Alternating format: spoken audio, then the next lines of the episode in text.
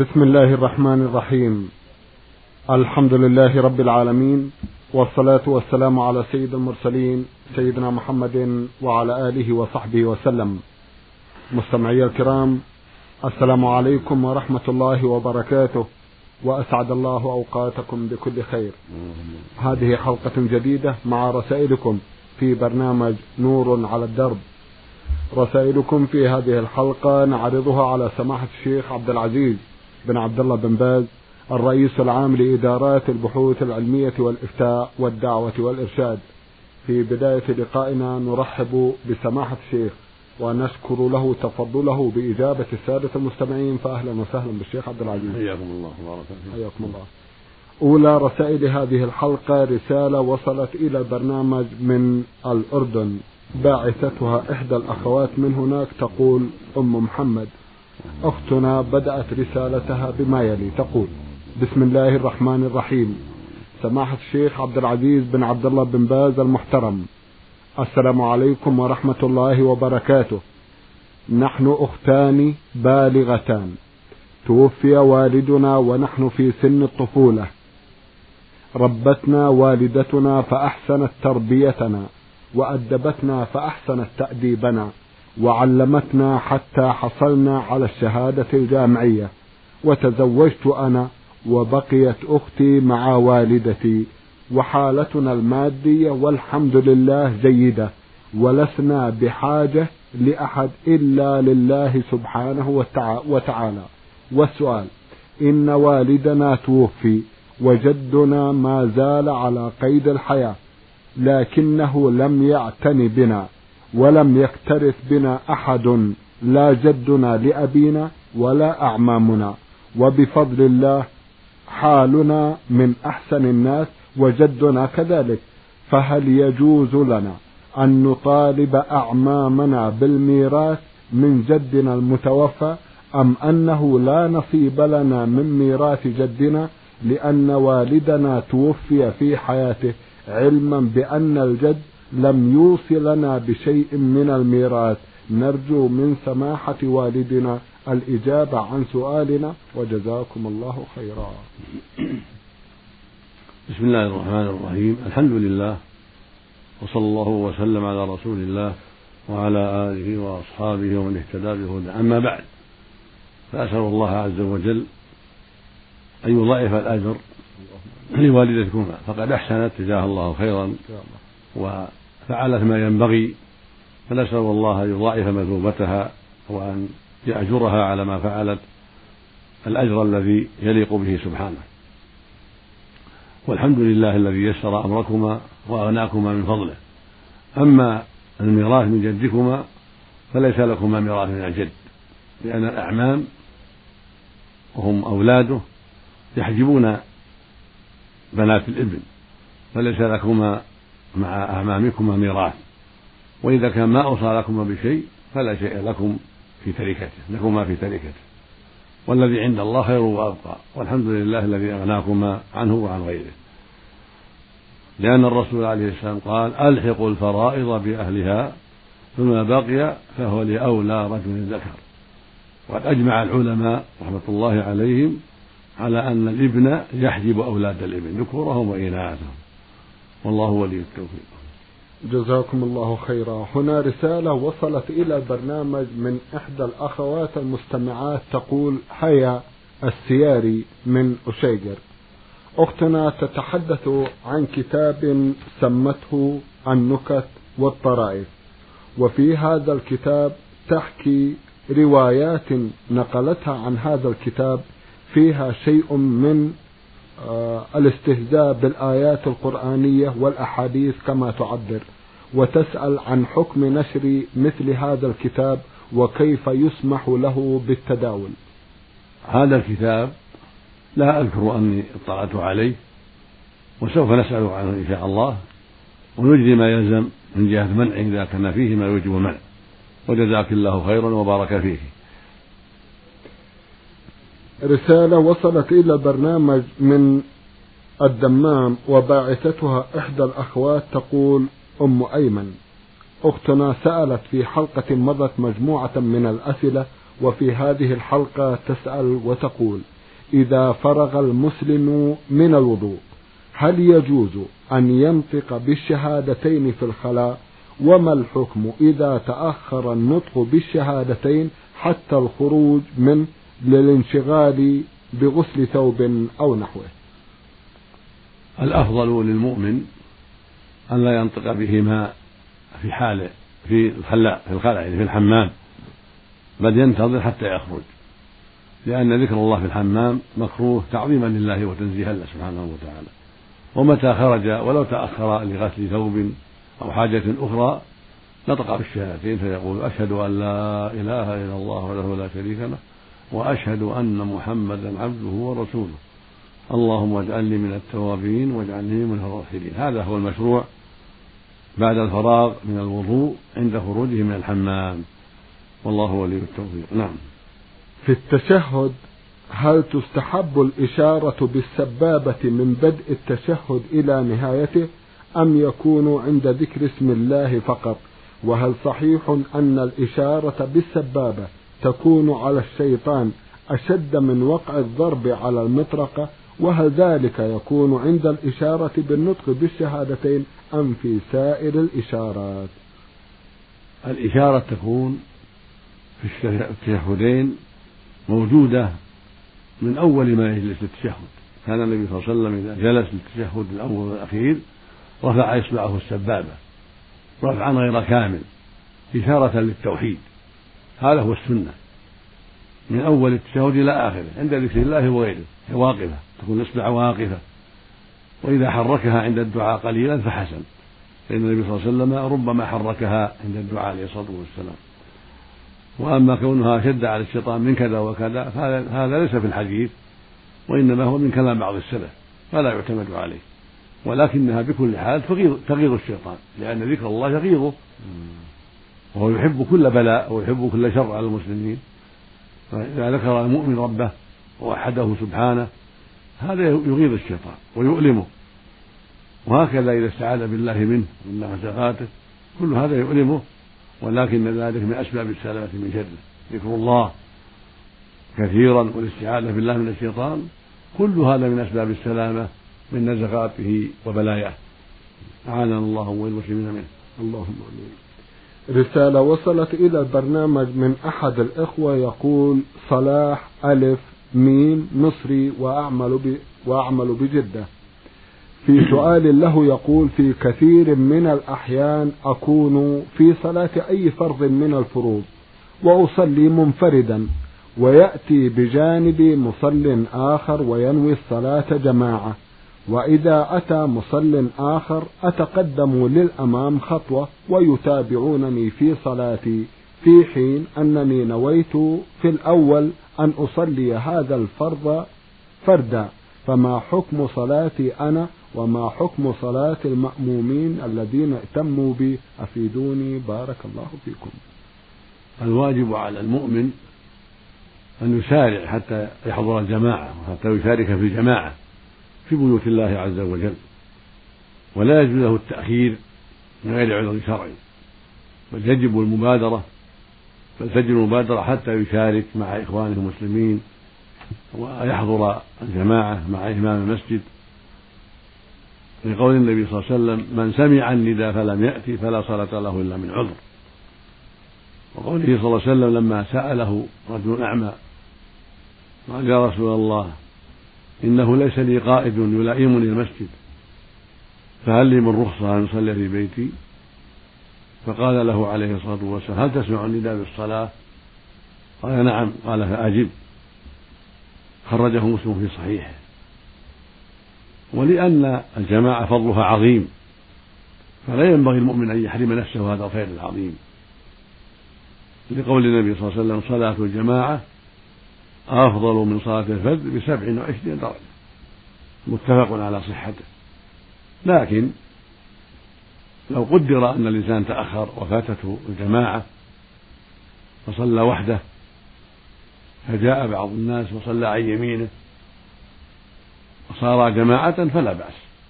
ولو كان عند الإحرام وحده لم ينوي الإمامة فإنه إذا جاء معه ثاني فإنه ينوي الإمامة. فإن جاء معه ذلك أخرهما وتقدم كما فعلت. وقد ثبت أن الرسول صلى الله عليه وسلم كان يصلي وحده في الليل. فجاء ابن عباس رضي الله عنهما فصف عن يساره فأخذه بيمينه وجعله عن يمينه وصلى به عليه الصلاة والسلام. وهو لم ينوي الإمامة أولا يعني يصلي وحده. متفق على صحته. وهكذا وقع في قصة أخرى لأنس. لما زار النبي صلى الله عليه وسلم بيت جدته وصلى عندهم الضحى قام أنس عن يمينه. وصلى به عليه الصلاة والسلام وهو عن يمينه والمرأة خلفهما. وثبت عنه صلى الله عليه وسلم أيضا أنه كان يصلي وحده. فجاء جابر وجبار من الأنصار فصفى عن يمينه وشماله.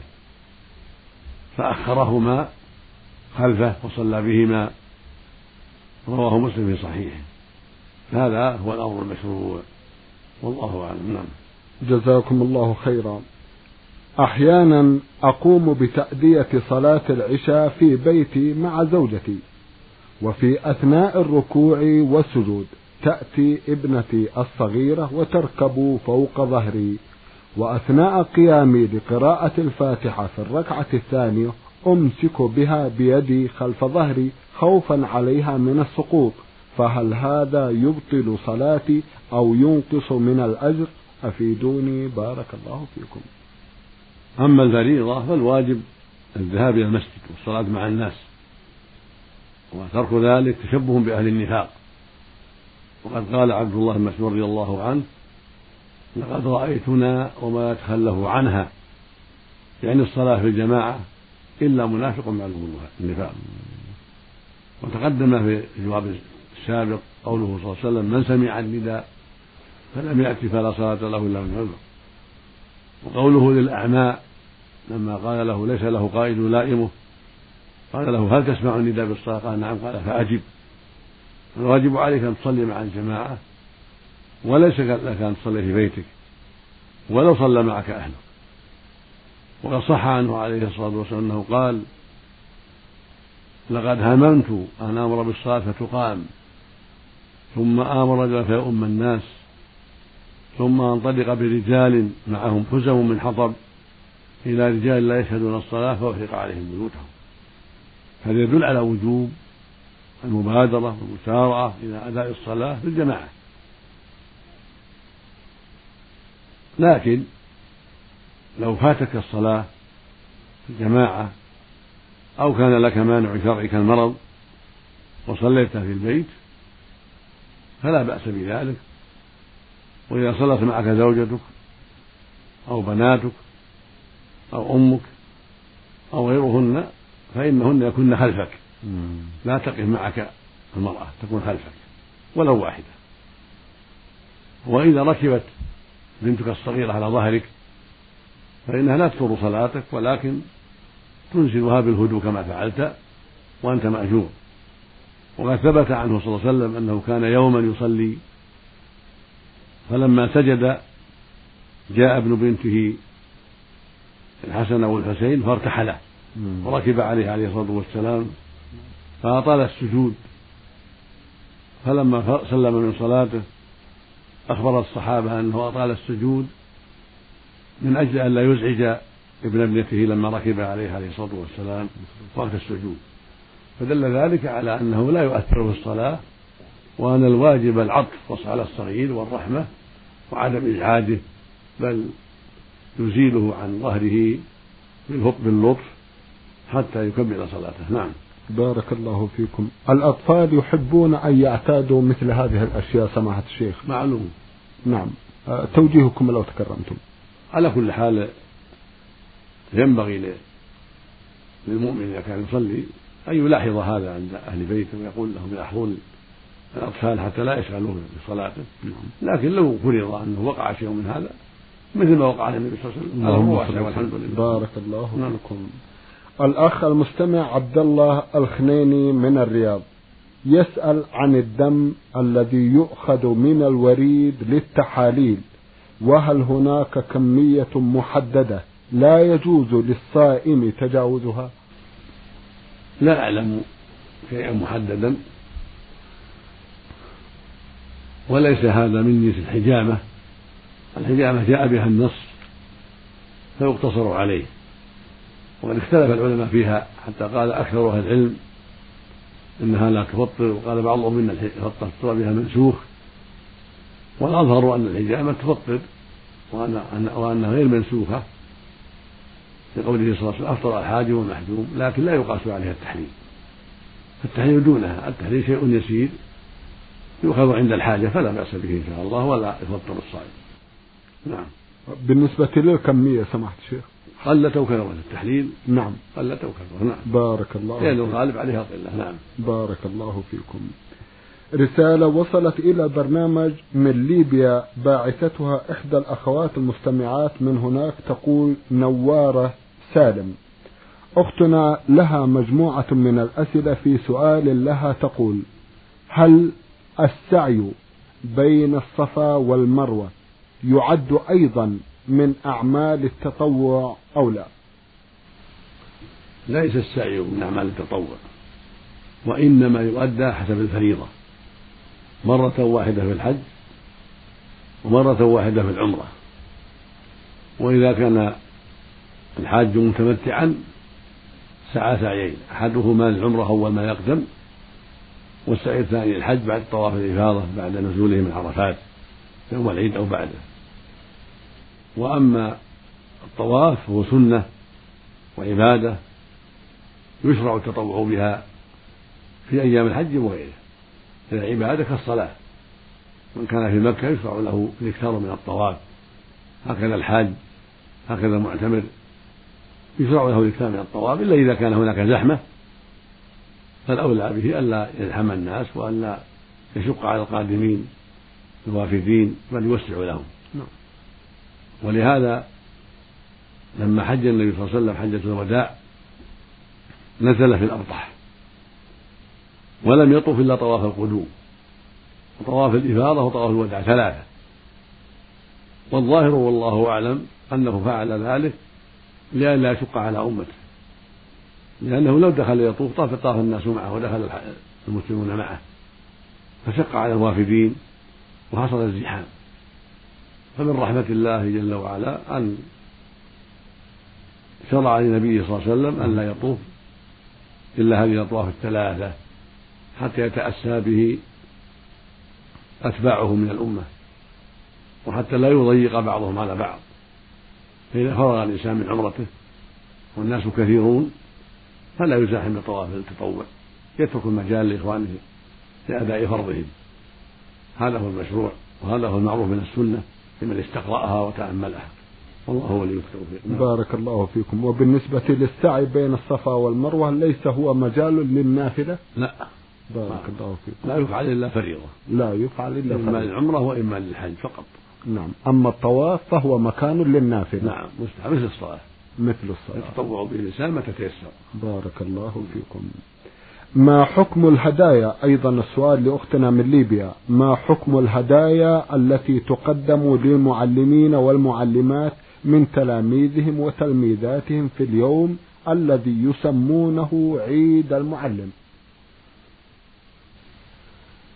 لا أعلم لهذا أصلا وإذا كان لا يخشى منه مضرة إذا كان من باب المعروف والإحسان ولا يخشى منه أن يكون لا يخشى من هذه الهدايا أن تكون رشوة لتنجيح هذا وإسقاط هذا فلا حرج. أما إذا كان يخشى أن تكون رشوة وأن يستعين بها المعلم على تنجيح فلان وإسقاط فلان لأن هذا أهدى وهذا لم يهدي فإنها تكون حينئذ محرمة لأن الرشوة لا تجوز. فالحاصل أن هذه الهدايا فيها مجال وفيها خطر فإذا كانت تفعل على وجه لا يكون فيه رشوة ولا يكون فيه خطر على حيف الأستاذ وظلمه لبعض الطلبة فأرجو أن لا يكون فيها بأس إن شاء الله. نعم. تعليقكم على هذا اليوم سماحة الشيخ؟ عيد ما أعلم له أصلا هذا اليوم ما أعلم له أصلا. نعم. ولا يجوز أن يتخذ أعياد غير العيدين عيد النحر وعيد الفطر. هذه أعياد المسلمين. وأيام منى وعرفة هذا عيد معروف العبادة لأداء مناسك الحج. نعم نعم. يوم الجمعة عيد الأسبوع يصلى فيه. أما اتخاذ عيد يجتمعون فيه يدور بالسنة أو يدور بالشهر يجتمعون فيه لإكرام المعلم. أو أو لعيد الأم أو عيد الأب أو عيد النبي مولد النبي صلى الله عليه وسلم اللهم صل على أو عيد مولد البدوي أو عيد مولد فلان وفلان كل هذه أعياد لا أساس لها. كلها مبتدعة بعد قرون مفضلة. وقد نص العلماء على ذلك. كشيخ الإسلام ابن تيمية رحمه الله في كتابه الصراط المستقيم مثل الشاطبي رحمه الله في الاعتصام وآخرون نصوا على أن هذه الأعياد لا أساس لها بل هي من البدع. والواجب على المؤمنين التأسي بالنبي صلى الله عليه وسلم وأصحابه. اللهم صل عليه والسير على منهاجه صلى الله عليه وسلم وأصحابه رضي الله عنهم وأرضاهم. ولم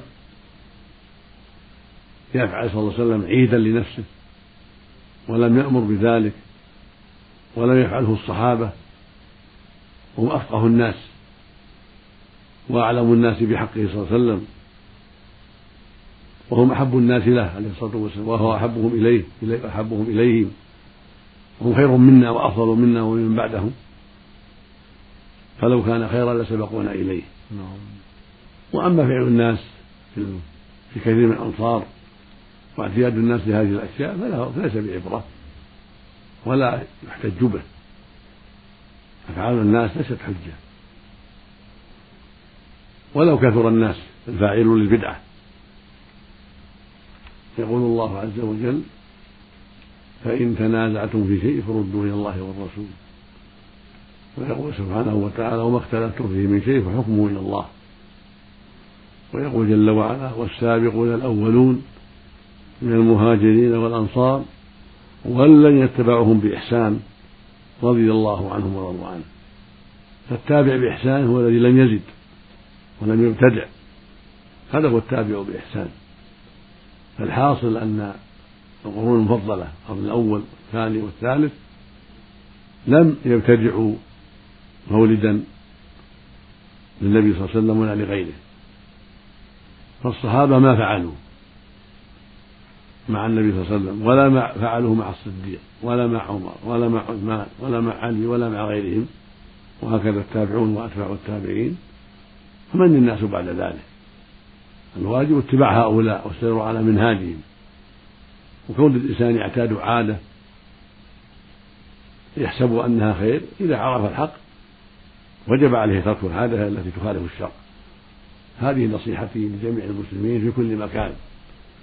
أن يتركوا الأعياد التي أحدثها الناس ولو كانت لسيد الخلق وأفضلهم محمد صلى الله عليه وسلم. فإن الخير كله في اتباعه. والسير على منهاجه وعلى منهاج أصحابه رضي الله عنهم وأرضاهم. وليس في الابتداع إلا الشر والبلاء ولهذا يقول عليه الصلاة والسلام في الحديث الصحيح من أحدث في أمرنا هذا يعني الإسلام ما ليس منه فهو رد يعني فهو مردود. خرجه البخاري ومسلم في الصحيحين. من حديث عائشة رضي الله عنها. وخرجه مسلم بلفظ. من عمل عملا ليس عليه ما فهو رد وعلقه البخاري بهذا اللفظ يعني منبه رحمة الله عليه في آخر كتابه. وكان عليه الصلاة والسلام في خطبة الجمعة يقول أما بعد فإن خير الحديث كتاب الله وخير الهدي هدي محمد صلى الله عليه وسلم وشر الأمور محدثاتها وكل بدعة ضلالة. خرجه مسلم رحمه الله. وخرجه النسائي رحمه الله بإسناد صحيح وزاد وكل ضلالة في النار. وهكذا روى جماعة من أهل السنن عن الإنفاض بن سارية رضي الله عنه عن النبي صلى الله عليه وسلم قال عليكم بسنتي وسنة الخلفاء الراشدين الذين من بعدي تمسكوا بها وعضوا عليها بالنواجذ. وإياكم ومحدثات الأمور فإن كل محدثة بدعة وكل بدعة ضلالة. والأحاديث في هذا المعنى كثيرة والواجب على العلماء وعلى ولاة الأمور بذل المستطاع في ظهر السنة وفي القضاء على أنواع البدع وذلك بتعليم الناس وتوجيههم وإرشادهم ومنعهم من إقامة البدع التي لا أساس لها في الشرع.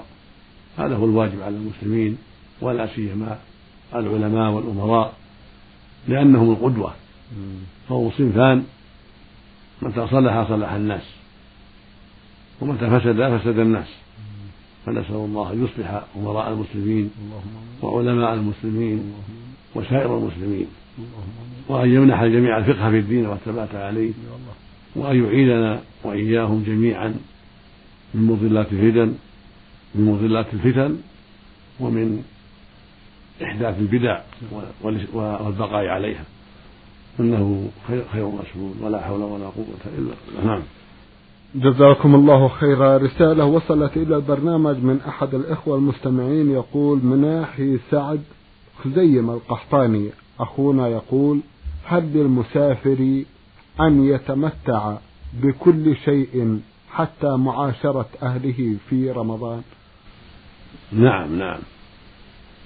المسافر له الفطر في رمضان ومن ذلك إتيانه أهله إذا كانت زوجته معه مسافرة. فهو حل فالجماع حل لهما كما أحل الله لهما الأكل والشرب. ما داما في السفر. نعم. سماحة الشيخ في ختام هذا اللقاء أتوجه لكم بالشكر الجزيل. بعد شكر الله سبحانه وتعالى على تفضلكم بإجابة السادة المستمعين وآمل أن يتجدد اللقاء وأنتم على خير وفي صحة وعافية. مستمعي الكرام كان لقاؤنا في هذه الحلقة مع سماحة الشيخ عبد العزيز بن عبد الله بن باز الرئيس العام لإدارات البحوث العلمية والإفتاء والدعوة والإرشاد من الإذاعة الخارجية. سجلها لكم زميلنا فهد العثمان. شكرا لكم جميعا وسلام الله عليكم ورحمته وبركاته.